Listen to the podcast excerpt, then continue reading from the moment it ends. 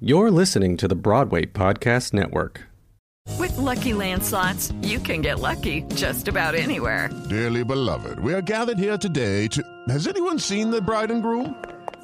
Sorry, we're here. We were getting lucky in the limo and we lost track of time. No, Lucky Land Casino, with cash prizes that add up quicker than a guest registry. In that case, I pronounce you lucky. Play for free at LuckyLandSlots.com. Daily bonuses are waiting. No purchase necessary. Void where prohibited by law. 18 plus. Terms and conditions apply. See website for details.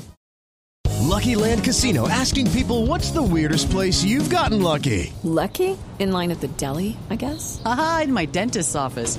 More than once, actually. Do I have to say? Yes, you do. In the car before my kids' PTA meeting. Really? Yes. Excuse me, what's the weirdest place you've gotten lucky? I never win and tell. Well, there you have it. You can get lucky anywhere, playing at LuckyLandSlots.com. Play for free right now. Are you feeling lucky? No purchase necessary. Void where prohibited by law. 18 plus. Terms and conditions apply. See website for details.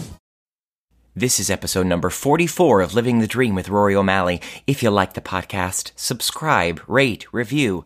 Tell your mom about it. Audition, side job, swimming upstream. Believe it or not, you're living the dream. Hello, dreamers. Rory O'Malley here, your host for Living the Dream. My guest this week is the wonderfully talented, gorgeous, and very funny Amber Iman, who I am so privileged to get to be in Hamilton, an American musical, with. She plays the coveted roles of Peggy and Mariah. Peggy, the third Schuyler sister, and Peggy, as she is lovingly called. Amber has a wonderful career, such a young age, and already has lots of cool roles under her belt, including playing Nina Simone on Broadway in Soul Doctor with our good friend Eric Anderson. I saw her do that, and then I also saw her in Shuffle Along, which was on Broadway last season when Hamilton opened at the same time, with some of the greatest Broadway stars of all time. Brian Stokes Mitchell and, of course, the great Audra McDonald. It is such a pleasure to get to speak with her. We tried to have these conversations a few times, even while we were back in San Francisco, but things kept coming up. And, you know, we have a pretty grueling schedule. Everyone else has a lot more to do than I do, as I bring up many times on the podcast. So I'm so thankful when cast members of my show sit down and take the time in between our 8 shows per week to have a conversation. She has such a really amazing story because her mother's an actress. Her mother, who is a wonderful person, came to the opening in San Francisco and has been very supportive of her. Her parents live in Atlanta, and she is an Atlanta girl through and through, Georgia peach, as she says. But she has a very different perspective because her mother in Atlanta was making a living as an actress and knew the business from that side of it. So she really got her start in Atlanta, and she went to Howard University on a full ride. She's very smart. She's very funny, more importantly. And we have a really good time hanging out backstage and making each other laugh. Amber is a huge talent and will be a name that everyone on Broadway knows for many, many years to come. I'm so glad that I got to sit down with her and speak with her. Her voice is incredible, and I hope that you all get a chance to see her perform this role. You certainly will see her perform many roles for years to come. Here's my conversation with the great Amber Iman. Love and it. I think we're ready to go. Okie dokie. You feel good? Yeah. I'm ready to go. All right, Amber. Amber, thank you so much for being on Living the Dream. Thanks for having me, Rory. We've tried to make this happen a few times. 19. Yeah, I think last count was 19. But we kept getting pushed because of... there was one time when we were in San Francisco and there was the meeting about L.A. And yes. It's been... a lot. Can you believe how much life we've lived? A lot of life has been lived in the past couple of months. Yeah. It's surreal. I feel like we just got into the rehearsal room in January in so many ways, and then in other ways it feels like it's been a lifetime. It literally has. San Francisco even feels like 2 lifetimes ago for me. Yeah. And we've been here how long now? 3 months maybe? Yeah. Or 2.5? Which is... not even... that's crazy. It's crazy. We got here August 10th. Yeah. Sheesh. Yeah. Yeah. It's nuts. And this is your first time doing a tour, right? Absolute first tour with a show. Right. Yes. Oh, right. Because you've done, yes. Oh, yeah. We're gonna get into all of it. You play the wonderful roles of Peggy and Mariah. Absolutely. And I have something to admit. Please admit it. Peggy is my dream role. As it should be. I know I could never do Mariah. We'd have to do like some work sessions, but you could get there. Good. If it meant playing Peggy, I could get there for Mariah. Yes, we could do it. But your Peggy, oh my! It is so delightful, and I absolutely love how you are able to make the audience laugh instantly.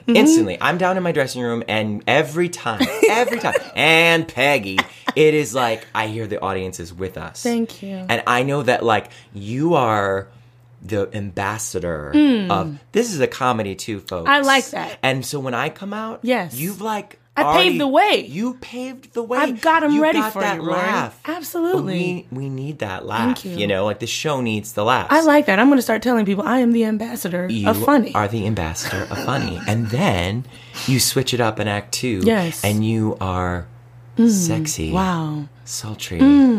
Just I like where this is going. So good. Thank you.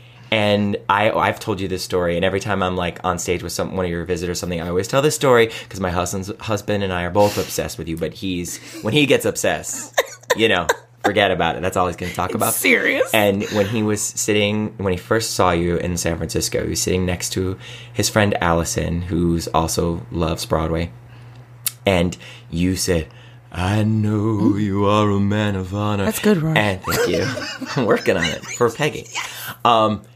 And he grabbed Allison's leg. They just grabbed each other. They just had to hold on to each other. Because as soon as you started singing, they knew they were going on a ride. Thank you. You know? And you have one of those voices where it's unlike anything I've ever heard. Not just on Broadway, but like it's so unique, beautiful, and you know how to tell a story with it. Thank you. I appreciate that. It's a lot of, so many of the actors here get to play two roles. Mm-hmm. And, but a lot of them get a lot more material to show you both sides of those characters. Right. You do it like that. That's all I got. Hey. Got to give you a whole person in 4 lines. That's all you got. Mm-hmm. And you make so much of those moments, and I'm blown away by your talent. Thank you. But let's start at the very beginning. You're very good place to start. Thank you very much. You're welcome. Thank you very much. See, so versatile. So you grew up in Atlanta. I did. Born and raised. Wow. I'm a Georgia Peach. Southern Belle. And you had a vacation, which you are so professional, and you were like one of the last people standing out, taking any time off. Yep. And you took your vacation and you went home. I surely did. And that said so much to me because I was like, she loves her home. I do. She loves where she came from and how fantastic that is. And it wasn't, this was my first vacation. Never had a show that I could take a vacation. Right. And I was like, I want to go to Jamaica. I want to go to all these places. And it just didn't work out. There was some financial crap that snuck up on me and took the wind out of my sails. Right. And then I was like, you know what? You can always go home and you're going to have fun. And I'm going to hug my mom and lay in the grass and eat chicken. And I was like, why was I trying to go to Jamaica? Let me go home. Right. It was such a good time. I needed that. Yeah. I really did. Yeah. You needed to reconnect. Rejuvenate. And eat some chicken. Sometimes you just got to go home and eat chicken. Yes. Yeah. Yeah. I want some chicken from Atlanta right now. Now that you said it, we're in between shows on a Sunday. That sounds really good right now. Really good. So you went home and you saw your mom. Yes. And my dad. And your dad. Yes. And your mom is an actress. Is your dad an actor? My dad, no, because someone had to pay the bills. There you go. So he works construction. Wow. Yes, like he's a real person with a real job. I love that. And real balance. See, that's what we all need. Yes. Somebody who's sane in the house and can pay the bills. Yes. So yes, my mother's been an actress my whole life, never did anything else, never had a side gig, side job. She's worked a lot though. She's worked a lot. And there's a lot of work in Atlanta. Yeah. I've gone down there to do a movie before. Like, I couldn't believe it's so like much. Southern Hollywood. Yeah. And like when I was little, like mom did Forrest Gump. She did a lot of film and TV. She did a lot of theater, but she loved Atlanta because there's an airport and she could travel wherever. What was she in Forrest Gump? She was the Gump housekeeper. Wow. She's in like 12 scenes. It's amazing. That's amazing. I know. She did a lot of cool stuff when I was little. She did, like, Kenan and Kel was on Nickelodeon, was really hot when I was a kid. And the great part about being an only child is we had an understanding that if I kept my grades up, I could go with her. Oh. So she would like pull me out of school, and I got to travel and like meet like some of my favorite people in the world. It was great. Yeah. I had a very weird but fun childhood. Yeah, I mean, especially because you got to be a part of the entertainment industry, but not have to be in Hollywood. Absolutely. And get to have a real life. Absolutely. That's so fascinating. Yeah, it was cool. What did you take from seeing your mom working? Do you think that's why you are an actor, or were there things where you were like... So, I tell this story because it's the truth. My first play, I was 3 years old. I went to Spelman College Nursery School, and it was a Black History play, and of course it was going to be centered around Rosa Parks. And my mother tells me that I walked up to my teacher and tapped her on her shin, because that's how small I was. And I told the lady that if she did not cast me as Rosa Parks, not only would I not be in the show, I would not come. Can you imagine a 3-year-old telling somebody, I'm going to stay home and I'm going to watch my soaps and drink some coffee and I'm not coming to this shit? My God. So it's not even that, like, I don't think my mother had influenced me at 3. Yeah. I literally think I popped out and knew that this was what I was supposed to do. Right. Yeah. Yeah. So I guess I've just been doing it forever. Right.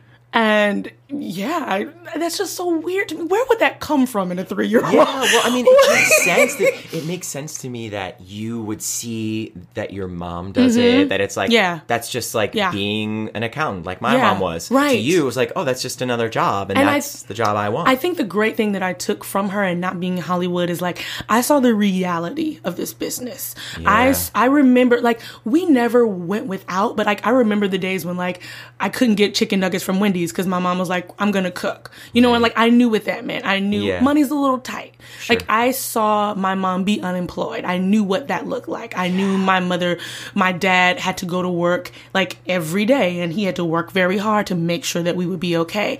And so I think that grounded me from a very early age. Like, kids at school were jealous because of the things that my mom did and the shows she did and who I got to meet. But like, I knew what was really going on. Yeah. And I think that made me appreciate like the art and the struggle and the hustle that was required. Yeah. So I think I had a very realistic vision of what being a performer was. Which really, it speaks even higher to how much you wanted your dream. Absolutely, because I didn't want the fame. There was no naive nature to it. Exactly. It wasn't about money and fame and that kind of stuff, because in the, like, my mommy really didn't have that in a way. Like, she was an artist. She was an actor. And that's what it was about. It was about the performing. It was about the hard work. So I think that set me up very well at a small age, at a young age. Yeah. Oh, it had to be the best education that you could have. Absolutely. To enter this business. My mom knew nothing about this business and was just like, it sounds insane to me. Yeah. I was the kid at all the cast parties who was running around. You know, I was always in a rehearsal room, the only kid by myself. Really? There were a couple of other actors in Atlanta who had kids, and it was so funny because like my mom would get cast in the show, and I'd be wanting to see who else was in it. It's like, are my friends going to be there? Really? So every now and then she would work with an actor who had kids, and that would be fun. Yeah. And otherwise it would be me by myself on a set, waiting in a rehearsal room, waiting, hanging out with 50-year-olds, but some of the greatest actors in Atlanta, some of the greatest singers. So I learned how to be in this business from like the greats who you will never know who they are because they were in Atlanta, but they are some of the people who like shaped my life, my sound, what I love. I was very fortunate. When I look back, I had a very fortunate childhood. I always love getting to do these conversations with actors after just meeting them a few months before, because that explains so much to me about you, you know, and the way that you operate in this cast. You have a tremendous professional way about yourself. Mm-hmm. I think everyone in the cast does, you know, like it's a very, especially for being so young. Mm-hmm. But I feel like you are an old soul. I'm old as hell, Rory. No. I have that crown, literally. I have that crown. Okay, I'll give it to you. You have it. But, but what I'm saying is you are an old soul in that you've been there. You've been around. I've been around. And I think that it not only benefits you and us because of the way that you are, you like operate and the way that you hold yourself and the way you're a leader and you are an amazing person in this company, but also on stage. Mm-hmm. You know, I think that really has given that kind of is where your confidence and ease on a stage. Makes sense. I remember when we did the video for King George's birthday. Yes. And I was like, okay, ladies, we've got 5 minutes to do this thing. Would you do it? And you were like, everyone was like last minute. I was like, oh my God, we have to get like dressed. I was like, yes, I'm so sorry. We're going to do this thing. You literally got the premise of what I was like, you're going to be over it. You're going to be, and we're going to sing happy birthday. And then I'm going to, be, King George and be weird about it. And you were like, I get it. Let's go. And it was one take. And like my husband was like, Amber's the funniest fucking thing in this. And I was like, yeah, I know. I've been like trying to plan it, get everything together, and Amber just goes in and she knows exactly what it is. I was like, let's go. Let's go. Let's do it. Time to do it. And you get it. And I think that is what I'm getting at. That you, because of your experience as a kid, seeing people put art up on a stage and seeing artists just do it, it really is informed. Absolutely. Who you are.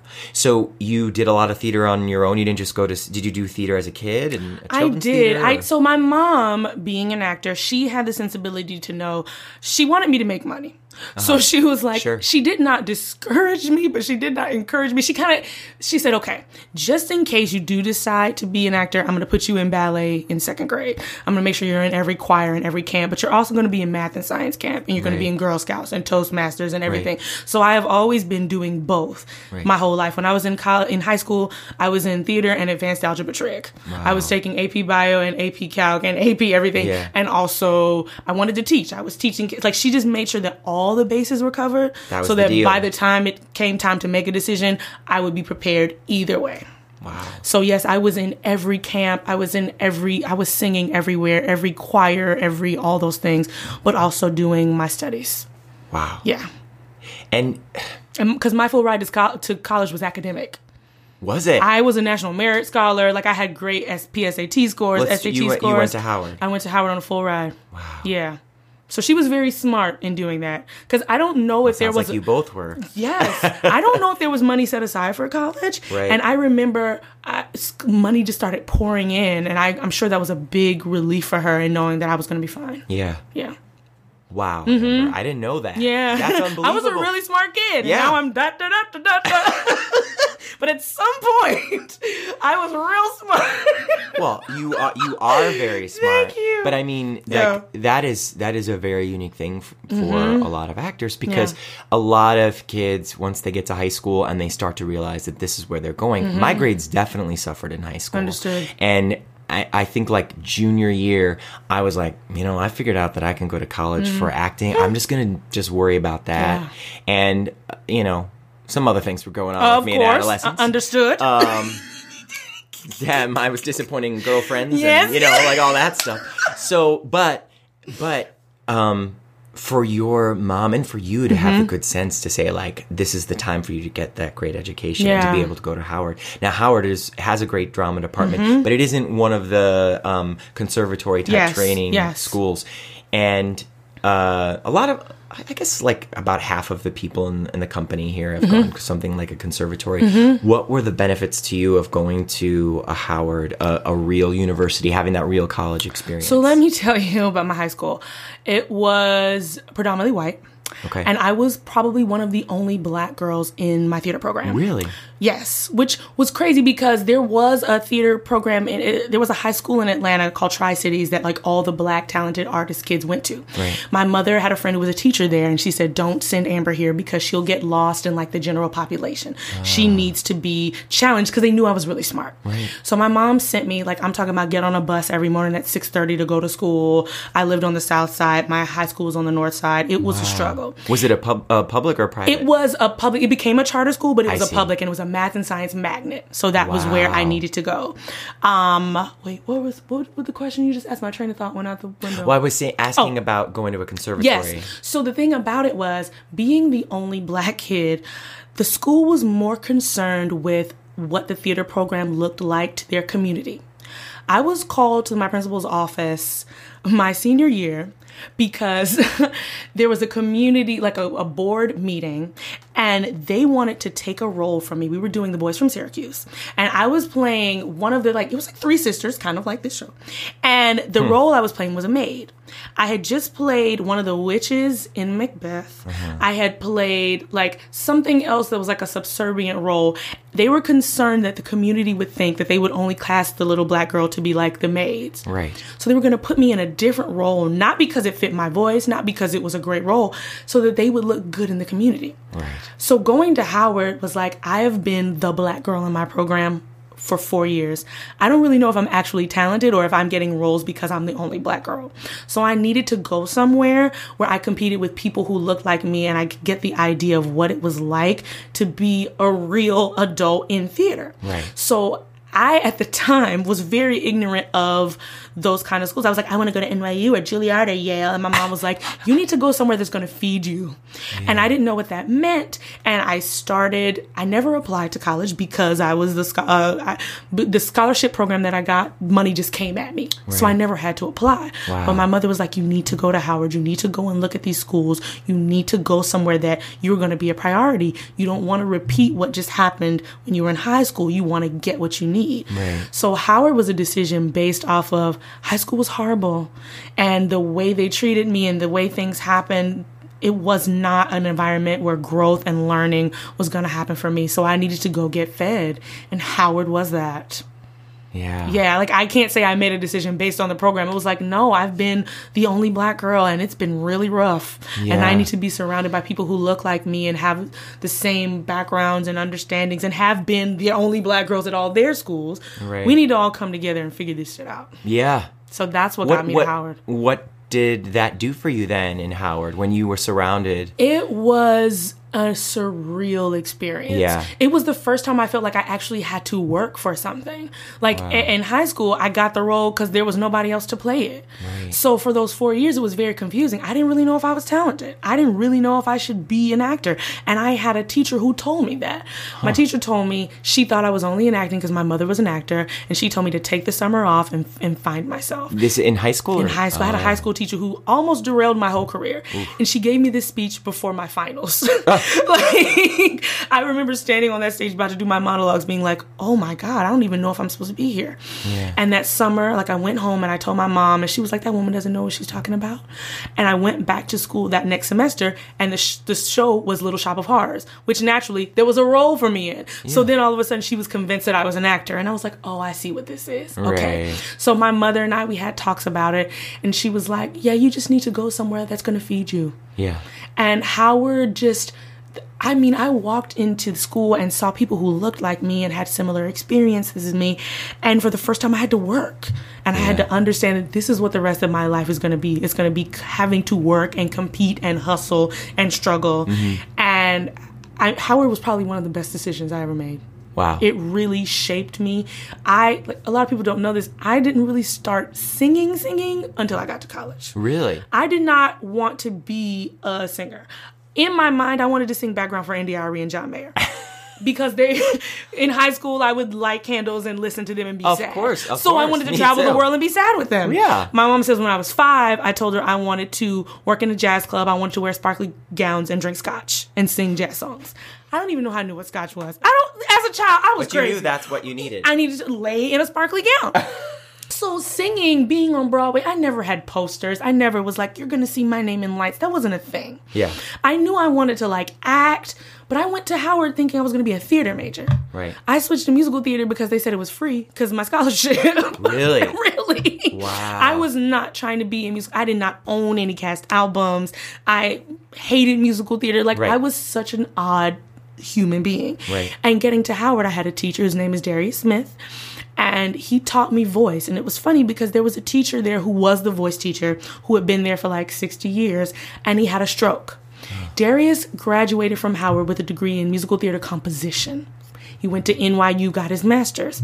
And when our old teacher had the stroke, he was like, oh, I'll come back and fill in until you guys find a replacement. And Darius stayed for 10 years. So he ended up, he actually taught me everything I know.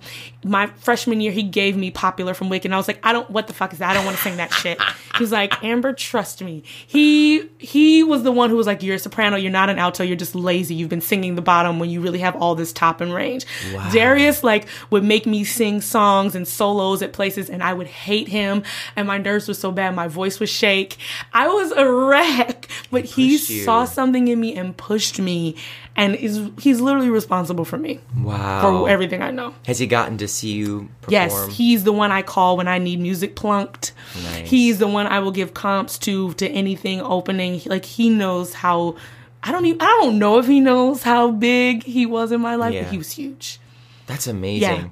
Yeah. It, that's really what it takes. Mm-hmm. It's, people always look for like the biggest school or, something. It's usually just one person mm-hmm. who can really help guide you. Yes. I can pick like 2 or 3 people in my story. Yeah. And it's amazing if they give you that kind of respect for mm-hmm. your talent and guidance. Nothing else really matters. Absolutely. You just have to put in the work. That's it. So you graduate from Howard. Mm-hmm. You have a great experience there. You've been challenged. You don't go straight to New York City. I do not, because everyone who had graduated ahead of me went straight to New York City, and they were all working at Starbucks. And I said, well, I can work at Starbucks in Atlanta. I don't know what the hell. Well, and also you've seen your mom be an actress in Atlanta. Yes. And you're like, why would I have to go there? Right. And the thing was, I was like, I need to find out what all these kids did. I need to find the common denominator and not do that. But seriously, y'all are all wrong. Right. And the thing was, no one had the sensibility of how to operate in the world as like a human being. Yeah. Like, we all have our Capizio dance bags and our monologues and our 16 bars, but how are you a person? Like, how do you pay your bills? Nobody knew that part. Nobody knows. That's the hardest part. It's the hardest part. And I was like, I grew up in Atlanta. I know the Atlanta theater scene. Let me go back to Atlanta for 2 to 3 years. Let me get an agent. Let me save some money. Let me get some lines on my resume. So I stayed in DC, because I went to Howard, stayed in DC mm-hmm. For like a couple months and did some shows, and then went back to Atlanta. And for 2 to 3 years, I did everything except save the money. Mm-hmm. I did some wacky crap. Like, I got my way into Stick Fly, which was an out-of-town Broadway tryout. Right. I did not know what that was. Wow. This story should... before it went to Broadway. This story should actually be a Lifetime movie, but I literally... I read online that Stick Fly was happening. Uh-huh. I didn't have any money, so I went to Barnes & Noble, sat in Barnes & Noble and read it, and was like, I have to be in this. I found out it was being cast by Mel Cap, which was a casting agent in New York. Okay. I got the number and called and said, hi, my name is Amber Iman, and I'd really like to audition for your play. That's how green I was. That's like I called Telsey and was like, I want an audition. Well, you just called up and said, here I am. I literally called. I was in Atlanta. Wow. Called New York and said, you need to see me because I'm amazing. The lady laughed at me, and I called my mom, and I was like, Mom, the lady laughed. Like, what do I do? Kenny Leon was directing it, who I've known since I was 3 years old. She said, call Kenny. I said, Mom, that's cheating. She said, you're not asking him to hire you. You're asking him to get you in the room. Right. You still have to show up in the room, but you can't apologize for who you are and who you know. I called Kenny. He got me an audition. I don't know how I got a plane ticket to New York. I don't know how I got there. I booked it. And did my first out-of-town Broadway trial and didn't know I was doing one. And I remember Kenny coming to me and being like, tonight is a very important night. Don't fuck it up. Everybody's here. And I was like, I don't know what this means, but I'm very excited. Wow. I guess what helped Stick Fly get to Broadway. Wow. But like, Atlanta was a crazy time for me because I was just trying to work as much as I could. And I was very fortunate. There were no black girls who could sing that were my age group at the time. So I was doing like 5 shows a year. I was working and working and working, and it was a great opportunity. But on the flip side of that, I got very comfortable. Yeah. And I was dating a boy at the time, and he saw how comfortable I was getting. Mm-hmm. I was living at home. My mom was making 3 meals a day. I was driving my Jeep. I was booked. Yeah. I was living the American dream. Yeah. And at the end of that 3rd year, he said, if you don't go to New York now, I'm going to break up with you. Because he knew that I was getting too comfortable, and he knew that I was enjoying that lifestyle. And he was like, if you don't go now, you're not going to go. Right. No one wants to move to New York at 30. You know, and start all over. Right. He's like, you're 25, it's time to go. And I said, you're right, it's time to go. And I moved to New York. I literally packed my Jeep, I had maybe I didn't have any money. Hadn't saved any. Me and my mom drove 14 hours, January 6th, 2012. Wow. And I moved in and it, whew, crazy. Yeah. Yeah. Yeah. It was nuts. What did it feel like when you first got there? Because it's so different from Atlanta. It was crazy for me. It was the coldest cold I had ever felt. January 6th. And not a good time. And it was a roommate situation and he was crazy. Okay. And when I graduated from Howard, the year after, nobody in my class was still acting. Mm. So, like, the epitome of moving to New York by myself. I did not know anyone. I used to get up every day, take my laptop, and go to Ripley Greer. And I would sit there and use the Wi-Fi because the place that I was staying, I didn't have a TV or wireless internet. Yeah. I would stay at Ripley Greer until they closed. I was reading plays, YouTubing things. I had an agent, right, but there was nowhere to go. There was no friends. There was no nothing. Right. The only thing I had was a friend had got me into Broadway Inspirational Voices, BIV choir. Oh. And so I had a calendar on my wall, and the only thing on the calendar was BIV, BIV, BIV every Thursday. And I would look forward to going to BIV just to be in a room with other people. And, I mean, Norm Lewis was in the choir, LaShawn was in the choir, and I would sit there. I've been in New York for a week, and these are Tony winners who I've looked up to my whole life. They didn't know who I was, and I would just sit there, sing my little songs, and then go back home and wait for next Thursday. Wow. Like, it was depression, like, anxiety, like, fear on another level. That first couple of months in New York was crazy, but not even that bad. Moved January 6th. It gets worse. It gets and then it gets better. I moved January 6th. My first gig was singing background for Lauryn Hill in Europe, which happened in March. A friend of mine who I went to Howard with got pregnant and got to that 8-month mark where you can't fly anymore, right, and was like, come take this job. And I was like, okay. I auditioned. I got it. And I went out of the country. But right before I went out of the country, I auditioned for Rent off Broadway. And they put me on hold. This was at New World Stages. And they were like, we're putting you on hold until we finish up all these contract switchovers. I went to Europe with Lauryn Hill. I came back. The next day, my agent was like, are you done with that? Can you go in for Rent now? And I booked Rent in May. So I moved in January and I was off Broadway in May. It was literally, like, it was the worst 5 months of my life, but I look back and I'm like, oh God, you're crazy. That was so fast. Yeah, yeah, I see what you're saying. Yeah. I thought you were saying it was getting worse. No, it like immediately got better. I mean, yeah, it was rough, but then it was like, bam. But the thing is that when you move to a new city, or you do anything new that's scary, every minute goes by so slowly because you're lonely. Yes. You're exhausted. Yes. You're scared. Yes. And so you are just constantly aware of your surroundings. It's like now, like we're saying, it's going by so quickly. It's like we all know each other. Mm-hmm. We know the show. We know what we're doing. Mm-hmm. And it's just going by faster and faster. Yeah. But to take a chance like that. I mean, I remember my first month in New York City, I didn't have a place to live. Yeah. I was like, my first Broadway show was within a month of being there. And I remember that month before as being like the scariest time ever. Worst time of my life. But you look back and you're like, wow, shut up. I tell myself to shut up. Why would you think that was so scary? Goodness. But when you're in it, it's when you don't know there's an end date. Oh my goodness. Oh, the fear. The days when I had $5 and it was either go to the audition or eat. Yeah. Like, I will never forget those days. Right. You know what I'm saying? I will never forget being at Ripley for 12 hours because I had nowhere else to go. Right. And it was too cold to be outside. Yeah.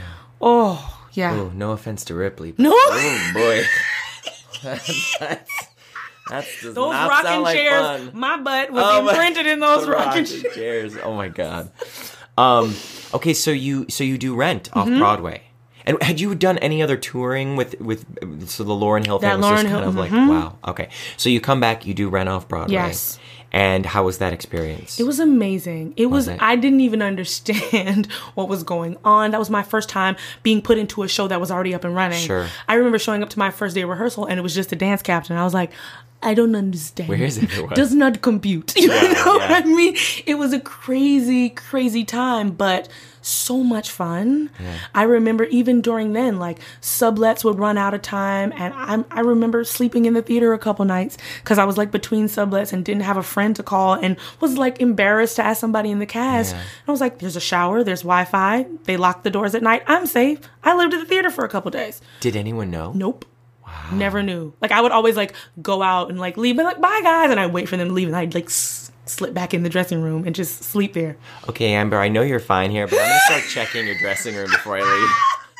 You can always stay at my place, okay? For God's sake. Like, I was employed, but still figuring it out. Yeah, yeah. And I think I got hired in May, and that show ended in September. Mm-hmm.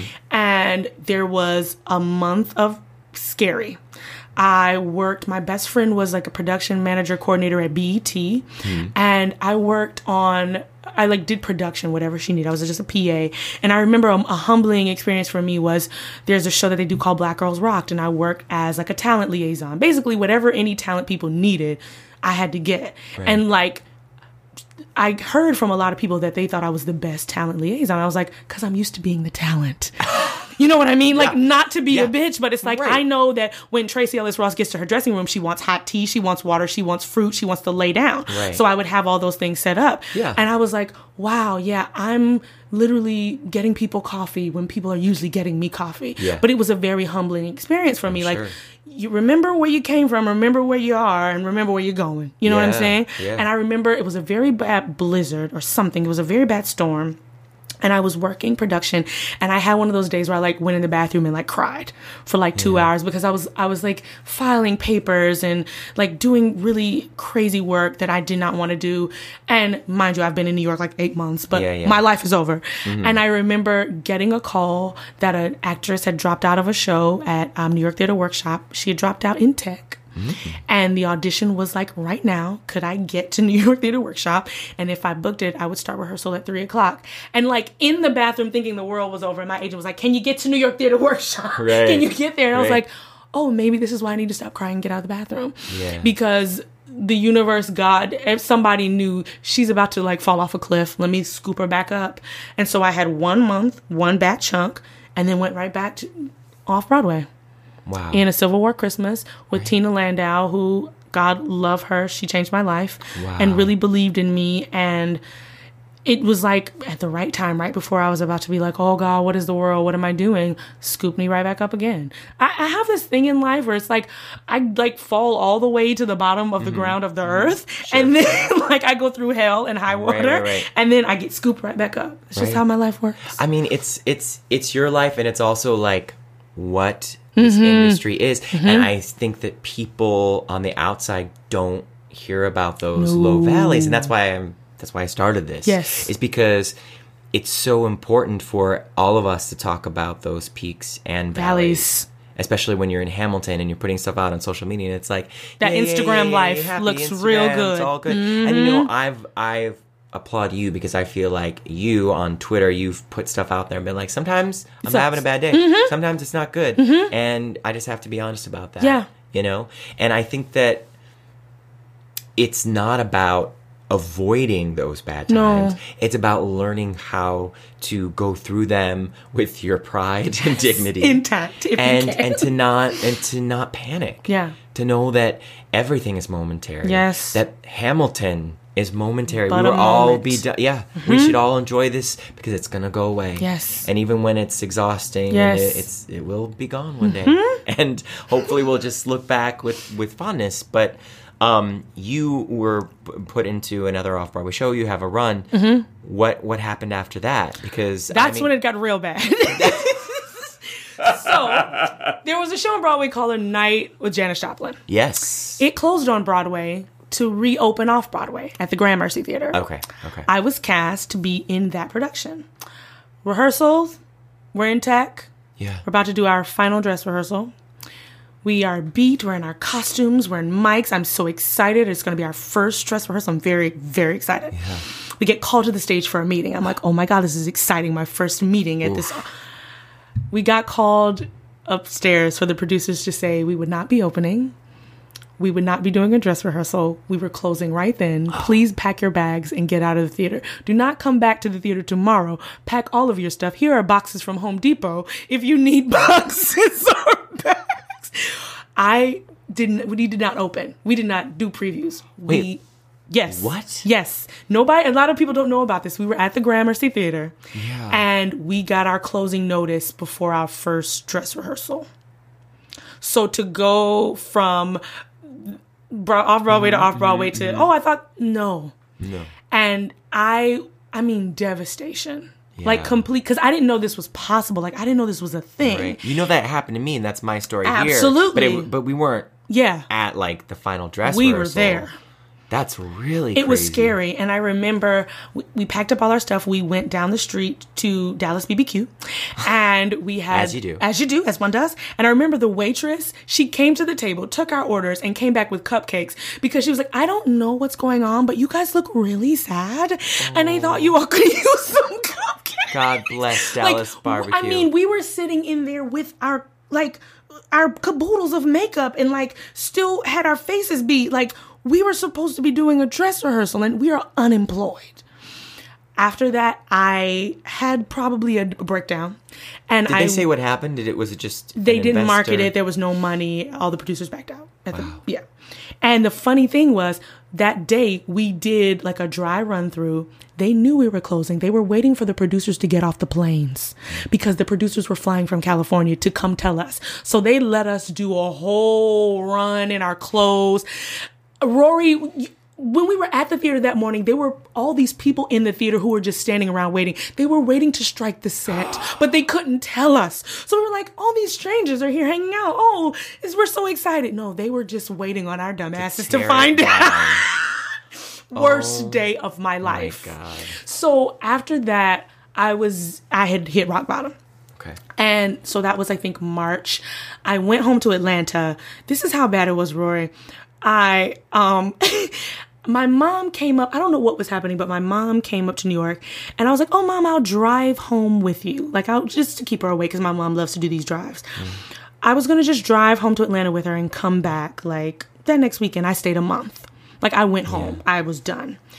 And I came back to New York maybe a week or two and I went back to Atlanta. And this is when, of course, fall to get picked back up again. My agents called me. There was something called Soul Doctor, and there was this Nina Simone thing. Mm-hmm. And I was like, I'm done. I'm not doing New York right now. I don't have anything for you. I can't do it. I had a friend in Atlanta who was doing a one-night-only Frankie Lyman show in Augusta at the James Brown Theater. All right. And I was very excited about the prospect. Yeah. And literally, while I'm in Augusta, Georgia, which is like Podunk, one light town, you know, they don't even have a Starbucks. He was like, can you please get on a plane and come to New York to do a callback for this Soul Doctor crap? I can't. I'm doing a one-night only show. There's no understudies. I'm in Augusta. There's no planes. There's no Starbucks. There's no Starbucks. He said, Amber, the people really want to see you. Can you please get here? I looked up the plane tickets. They would have been $1,200. There were only two planes that left from Augusta that I would have to fly to Atlanta to fly to you. Yeah. Impossible.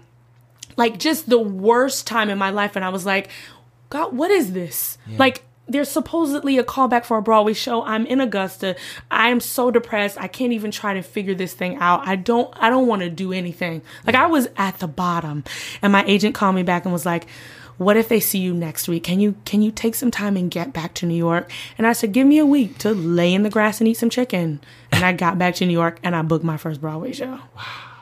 It was... I mean, just literally every single time I fall all the way to the bottom, it's some life-changing, life-threatening, oh my God, what am I going to do? Right. And then right in the last second, there's light. Yeah. And I'm okay. Yeah. Craziness. And then you go into that show. Yeah. It was at Circle in the Square. I saw you in it. You were phenomenal. Thank you. With our buddy Eric Anderson. Good old Eric Anderson. You got to play... Nina Simone. Which was crazy. And so were you a big fan of her? How well did you know her before you had to? I knew what most people know. I knew I Put a Spell on You. I knew Feeling Good. But I didn't really know Nina. Sure. And my favorite part of this story is India.Arie was Nina Simone. And she had been for years and had been taking acting classes and had done workshops, but was releasing an album. So when I auditioned, I was auditioning to stand by because she was only going to do 4 or 5 shows a week. So I was auditioning with that mindset of, okay, I've never been a standby. I don't know what that is, but this will be cool. What I didn't know is India had dropped out months prior. And they didn't want to tell people because if you tell people your star is gone, they get very nervous. Sure. So the whole time I was auditioning to be Nina Simone and didn't know it. Like, to be the Nina Simone, right? And I remember the day I It was like the final callback, and it was a horrible day for me, raining. My agents called to say, all you're doing is reading. It's just a final callback to read with the Eric Anderson. Yeah. And I was like, oh, okay. Got up at 8 o'clock in the morning, didn't warm up because I'm reading. Yeah. That's what they told me. Yeah. I get off the elevator at Playwrights Horizon, and I hear this woman belting for her life. When I tell you she was singing for the blood of Christ and everything she stood for, and I went, oh, shit. Rory, I went in the bathroom, and I did like this. Ha, ha, ha, ha. Okay, that's it. That's all I got. There's no time because I'm next. I can't warm up. I just need to see if I... ha, ha, ha. See what you got there. I was literally... see what you have to work with. Barking like a dog. Yeah. I went in that room. They made me sing every song I knew. I had to play the piano. I sang every song. I did scenes with Eric. It was... I was in there an hour. But didn't... rehearsal was starting the next day. Mind you, I still think I'm standing by. So I don't understand. Why are they doing so much? I did everything under the sun. They even were like, we just want to play some music and see how you can interact with the crowd. I was like, what? I'm a hype man too? Like, it was the craziest audition process of my life. I mean, it's so funny because sometimes it's either they tell you you're going to have to do all this material and you go in and you do one scene. Or they're like, oh, it's just this one thing, and then you're there forever, and you have to like do your monologue from when you were 3 years old, your Rosa Parks monologue. Yes, they said, do you play the piano? I was like, I played like 3 songs. Could you play those 3? I played them in 3rd grade, but okay. And can you imagine me like sweating bullets, sitting at a piano, trying to play like I am Nina Simone? Yeah, it was the most craziest day of my life. Wow. And I remember my agent calling me. I went to see Hangover 3 at the movie theater because I was like, this will be the longest couple hours of my life waiting on the call that I didn't book this. Uh-huh. So I need to do something mindless. I went to the theater. I got the nachos and the Slurpee and the popcorn. I took my shoes off. I had my socks on. I spread out a whole aisle because there was no one there but me. Yeah. And my phone rang and I was like, oh, here's this shit. I left all my shit, all my food, all my everything. I'm in the AMC Theater on 42nd Street, that one, you know where that one is. Oh, I know. And I'm on the phone, and my agent was like, how did it go? And I was like, hey, it was sucked. He was like, oh, okay, so, I mean, are you ready to be on Broadway? And I ran. Like, I'm running, screaming in these people's theater. So he calls me back 5 hours later and says, are you sitting down? And I was like, you called me at 2 to tell me I was on Broadway. Why do I need to sit down? Am I off Broadway? Yeah. And he was like, no, Nina Simone dropped out. Like, you are Nina Simone. Like, do you know what that means? Like, you're principal number 2. Like, you're starring on Broadway. Right. Do you have a dress? Like, are you ready for it? Do we need to send a car for you? And the crazy part was I had no money and didn't even know how I was going to rehearsal. My agent had to, like, I don't know what he did, but, like, he sent someone to send me a Metro card. Wow. Because I had no money to get to rehearsal. Wow. Like, I had spent all my money on those nachos and popcorn. Hangover 3. Hangover 3 had the last of your money. That was how crazy that process was for me. Wow. Like, when I'd say my life changed overnight, like, I really genuinely mean it. Yeah. Overnight. Yeah. I mean, and because you... the show had been around for a while, but this was going into the Broadway run, right? Yes. And it had so many great elements to the show, but... obviously, my favorite part was when you or Eric were on stage, and especially the dynamic between the two of you. But when you would sit down at the piano and when you would sing, I was like, who is she? Thank you. Who is she? I remember running into you at a Broadway Cares event, and I was like, you are amazing. You were so fantastic. Thank you. And the show... had a pretty decent run. It didn't run as long as you would hope for it to run. 99 shows. Oh, that's right. Oh, my God. That was my 99. The first 99. Because when you hit 100 shows in Hamilton, I remember we were in rehearsals, and you were like, I just want a show to run for 100 performances. I just want 100. I just want 100. I want a cake. I want a cake. 100. 100. Because your 2 Broadway shows. Yes. Soul Doctor was 99. Soul Doctor and Shuffle Along. Yeah. 99. Yeah. 2 shows at 99. Can't get to 100. You're well over 100 now. Ah, honey, I'm sitting in this one. All the cake you want.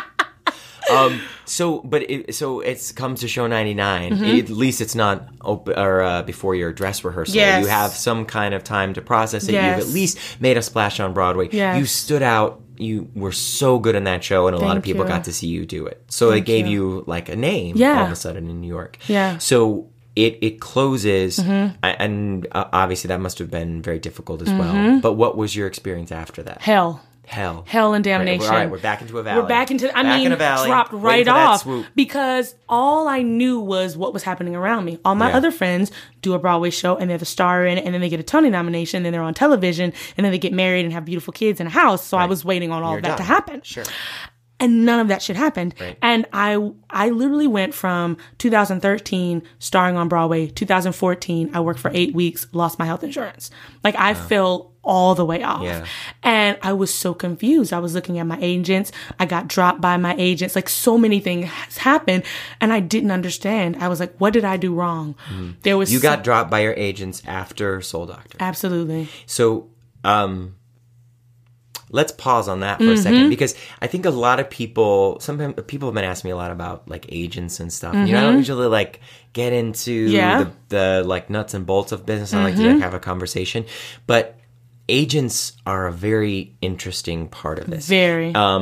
You need them to get into a lot of rooms, but they also can't like get you anything. Absolutely. You have to get it yourself. Many times people think, oh, if you're on Broadway, if you've been on Broadway, you can be represented by anybody. Nope. But it's not the case. That's happened like that. Many times with people. So you're in a situation where you don't have representation and you've just had something happen that you thought was going to be the first rung on a ladder that you would just keep climbing up. Absolutely. It's taken away. Yes. What did you do? I was petrified. I remember that day they dropped me, and I remember crying for an hour. Just because it was like, what else bad can happen to me? Sure. I am completely unemployed. I have no money. And another thing people don't understand about Broadway is they're like, oh, you have all this money now. And it's like, the first couple checks, you're paying the crap you couldn't pay for a year. Sure. Like, you don't make money unless your show runs at least a year. Yeah. That's when you like can start saving. Yeah. So I had done Soul Doctor for 3 months. I had no money. No. I had no anything.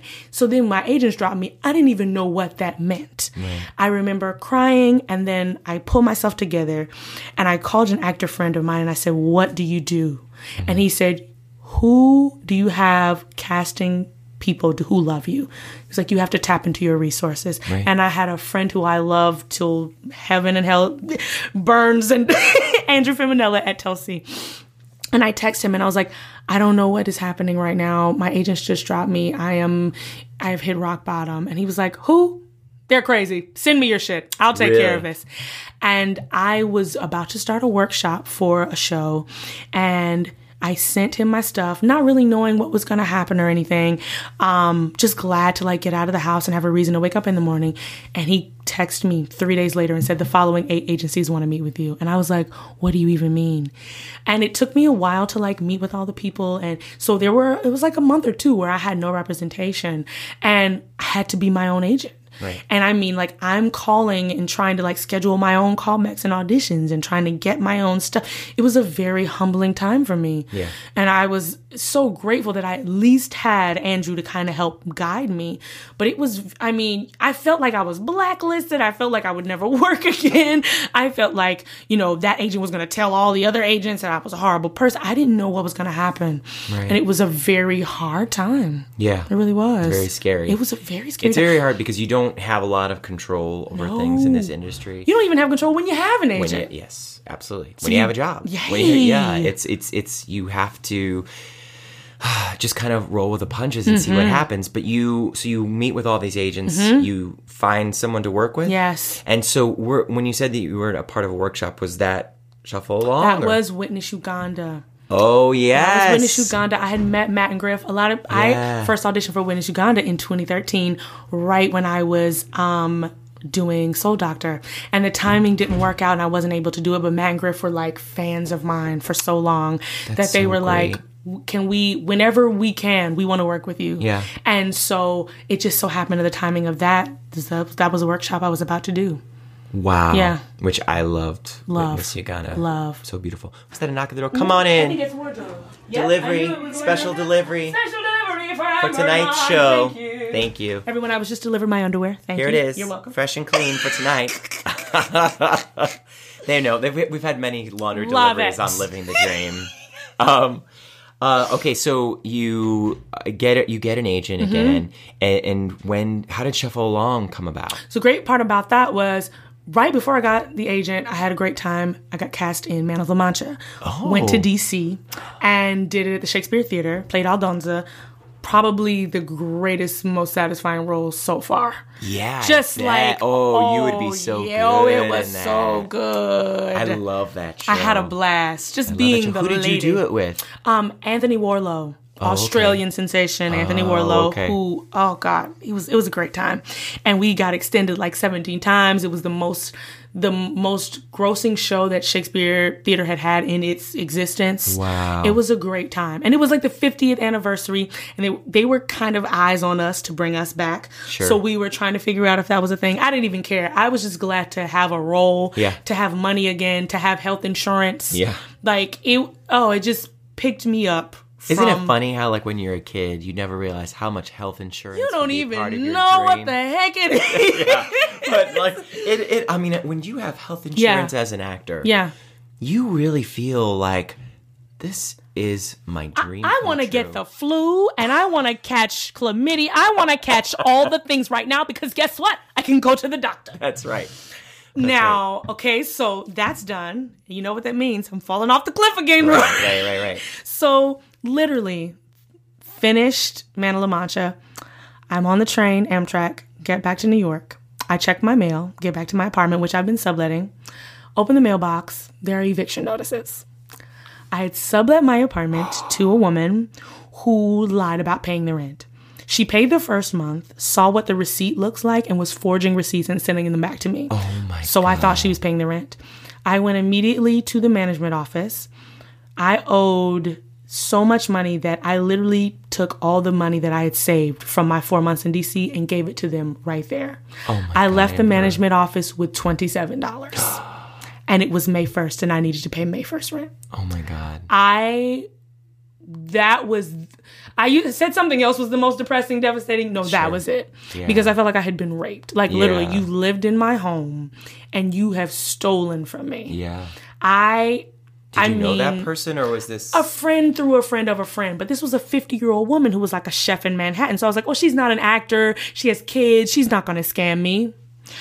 So May 1st, I have $0. And I am devastated beyond belief. So where do I go? Atlanta. Mm-hmm. I went home. Got some chicken. A year prior, I saw that Shuffle Along was a thing. I saw that Audra McDonald was doing something with George C. Wolfe. It didn't even have a name. Mm. And I still have the email where I send my email to my agent and I said, I don't know what this is, but it's Audra McDonald and I need to do it and I need to be in it. Yeah. And Memorial Day weekend, he was like, so there's a Shuffle Along audition. Can you get your ass back to New York? Wow. And I got back to New York and I auditioned for Shuffle Along and I booked that. Oh, man. That was an amazing show. It was. And it could tell that it was put together with such love and care mm-hmm. from everyone. Every actor was giving so much of themselves. Absolutely. And you were two different characters in each act. Again. Started off as 9, that got cut to 7, that got cut to 5.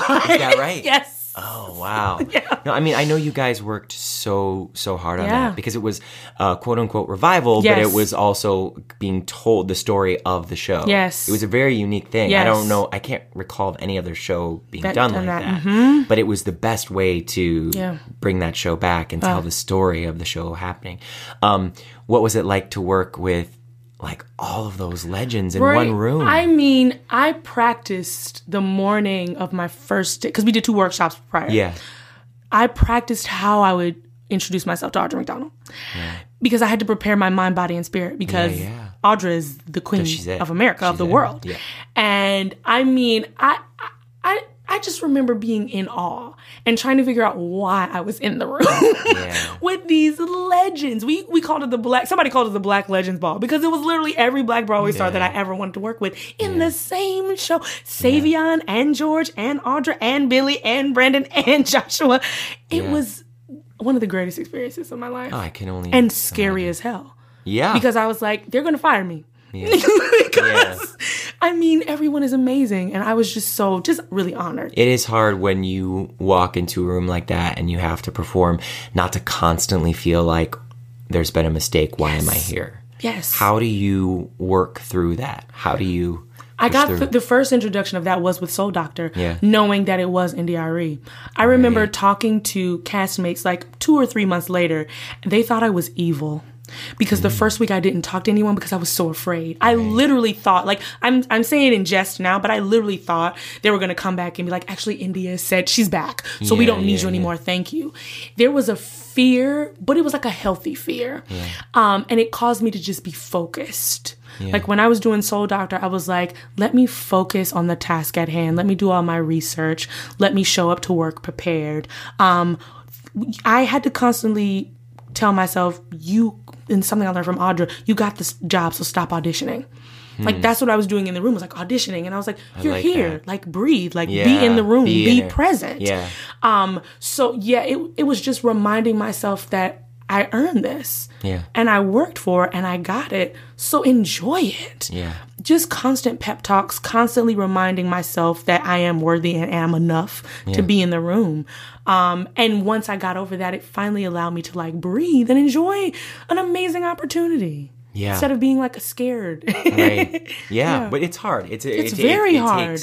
It takes time, and it takes a couple of, you were probably able to enjoy Shuffle Along because of your Soul Doctor experience, because you already had learned how to walk through that fear.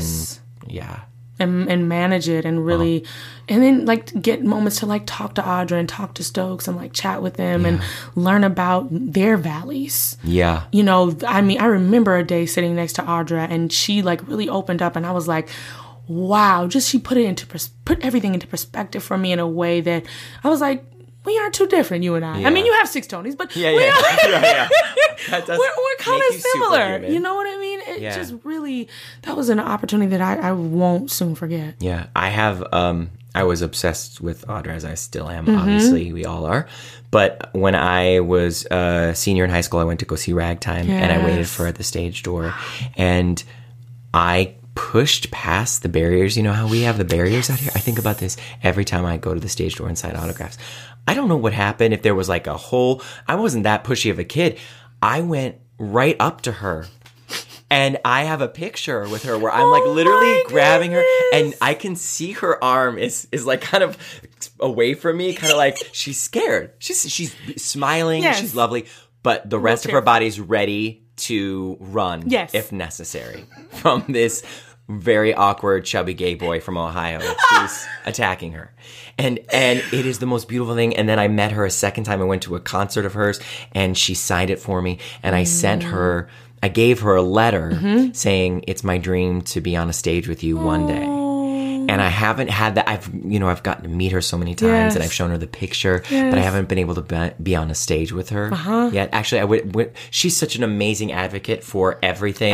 But she is for marriage equality. She was the first person who was there for the gay community. Yes, she was. And we did a rally that Broadway Impact, the group that I started with, Gavin Creel, and she was the first person to sign on to do it, and she gave a speech.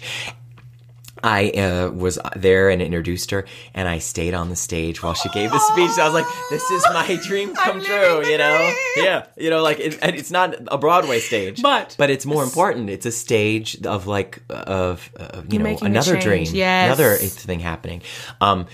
For you to be in a room, I don't know if I could do that. That show, just being in the audience was like, I can't believe I get to be in this audience when all these amazing people are on stage. So was there another valley after that? What happened in between there and going to Hamilton? There was a small valley, but not as bad as a valley. Yeah. Shuffle, of course, there's a million articles and craziness about how we closed and what happened. Right. And it came out of nowhere, because this was the first time I was in a successful show that got a closing notice.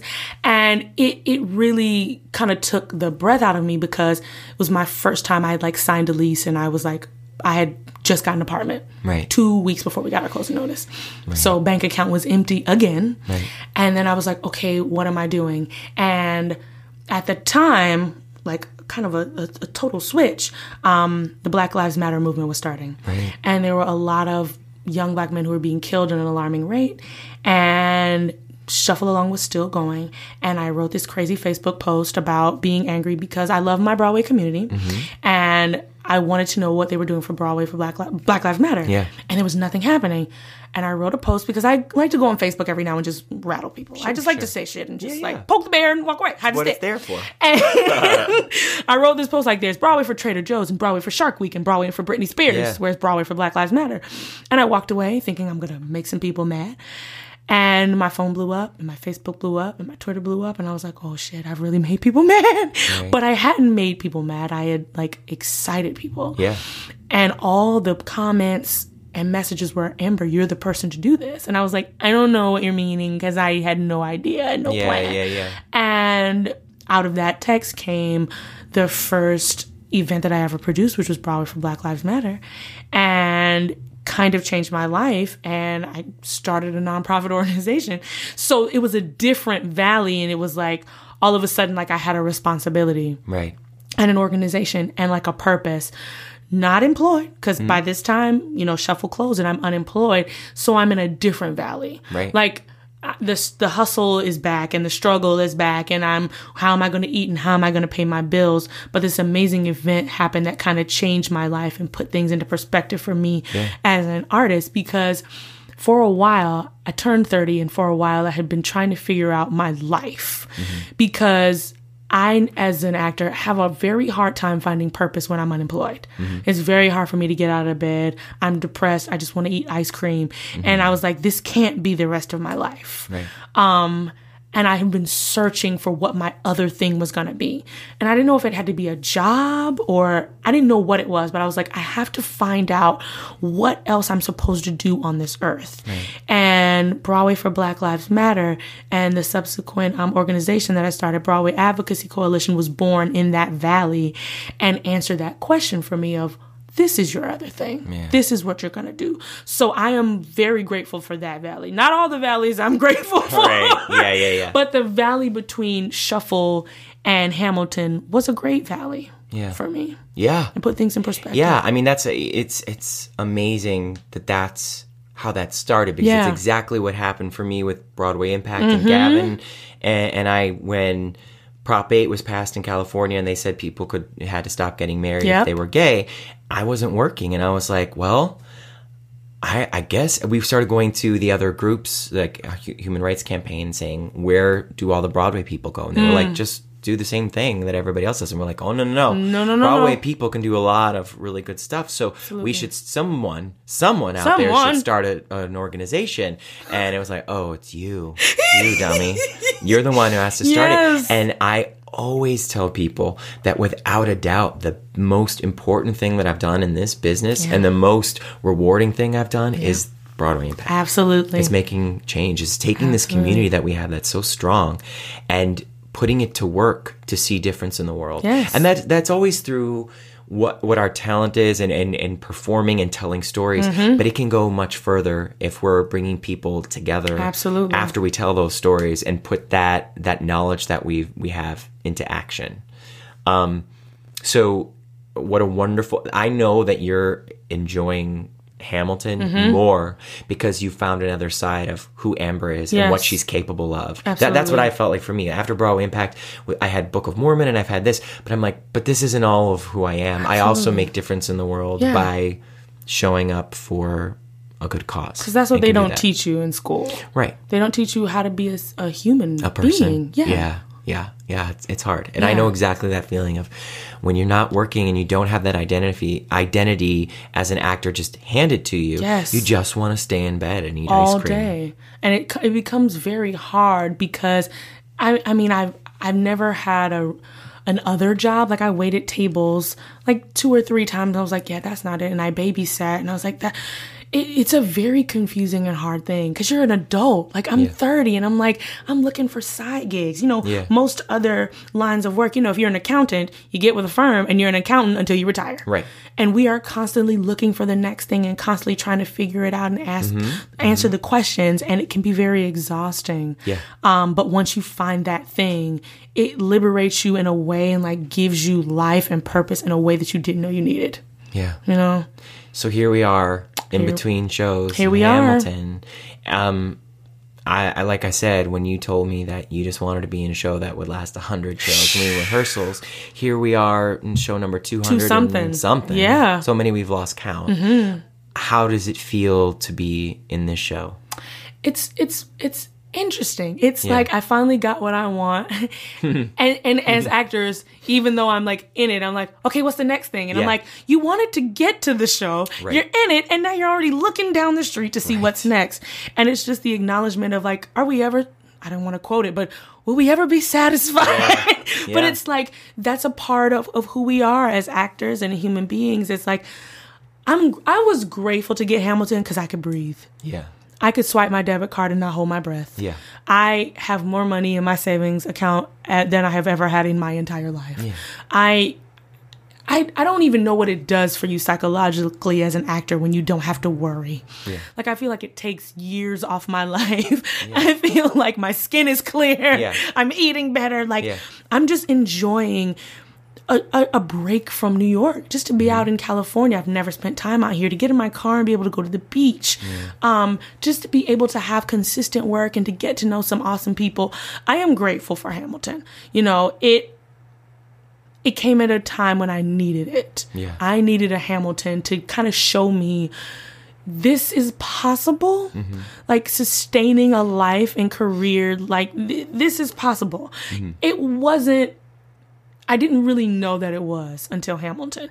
And every show I get after this may not get to 200 and something. You know what I mean? This is not guaranteed, but I think I needed to see this. Just like I needed Soul Doctor. I needed to see those 99 shows. I needed a night at Janis Joplin to see what that felt like. Yeah. All of these are learning experiences for me. The valleys, I'm grateful for just as much as I am for the mountaintops. Yeah. Well, I've said to other cast members, our friends who have gotten Hamilton directly out of school, that it's such a wonderful thing, but it's also, that is also very scary. It's very scary. Because you've hit those brick walls, you've had those valleys, and you've been able to pick yourself up again. So they're always going to come, just as that you said, they happened to Audra, they happened to all of us, and you have to learn how to get through them. And it's hard. I'm grateful that my first Broadway show was not a quote-unquote success, because I feel like I learned way more. Right. Doing Soul Doctor and Shuffle was like I was in a show that shouldn't have opened and in a show that shouldn't have closed. And I feel like I've learned the entirety of the Broadway business and how to survive and function and be a human being from those two shows. Yeah. I feel like going forward, there's nothing that can surprise me. There's nothing that can you wait, Amber. Just you wait. I'm got a few years on you, and those are some famous last words. You're right. Let me take that back. I'm sure that things will surprise me, but I feel like I'm prepared a little bit more than I was in my young adolescence and naivete, and just like, oh, I love Broadway and it's fabulous. And now I'm an adult. Yeah. And I understand this business a little better, and I get it a little better. And it's like I now have a coat of armor that I can put on to protect myself a little more, because I was just wide open. Yeah. And it's so easy to get your heart broken and get your dreams are dashed, and you're like, oh my God. Now I'm like, okay, I get it. Yeah. I know how to move in this business. Right. And be okay. Yeah. Yeah. Yeah. And you can enjoy being in Hamilton. Yeah. I mean, you're killing it every night. Thank you. I know that there are so many wonderful, wonderful things on the horizon for you. I appreciate it. I mean, I see them. I don't know what they are, but I see them. And I know that there's going to be valleys, too. Yeah. You know, like, it's always like we all have to figure out when our time with Hamilton is done, when it's time to move on. But you're going to be fine, because, especially because of your advocacy and because of what you've done, you know how to be a person. Yes. You know? That's the most important thing. You know, for so long, it was just like, I got to be an actor. I got to be an actor. Yeah. It's like, I got to be a human being. I got to be a whole, complete woman, person, whatever. That's right. Because I can't be an actor if the rest of the part isn't figured out. You know what I mean? Yeah. If my home life and my personal life and my mental health and my emotional health, if all of that is not in line, like, I can't come to work and do my job. Right. So I have to figure out how to be the best Amber I can be. And before we go, One of my favorite Amber fun facts that I don't think other people know is she is a very big Nickelback fan. This is true.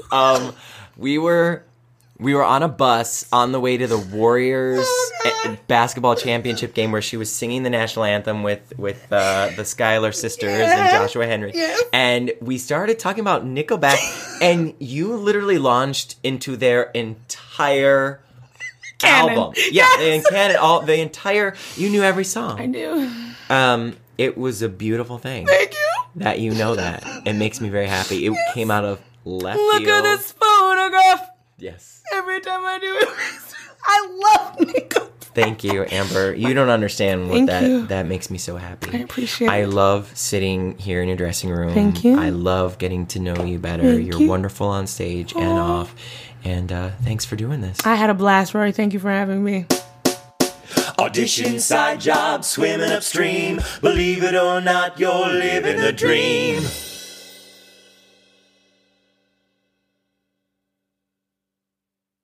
Hey, it's Leslie Odom Jr. here on the Broadway Podcast Network to tell you about the Rise Theater Directory, a program of Maestro Music. Rise is a national online resource designed to connect and empower backstage and administrative and creative theater professionals from underrepresented backgrounds. If you work or aspire to work in the theater community, this can help you find your next project. And if you hire theater professionals, search the Rise Theater Directory to find your next team. Create your profile now and get more information by visiting risetheater.org. That's theater with an RERISETHEATRE.org, because only together we rise.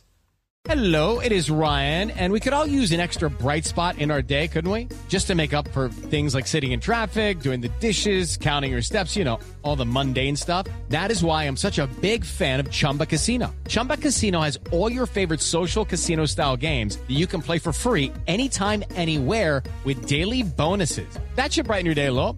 Actually, a lot. So sign up now at chumbacasino.com.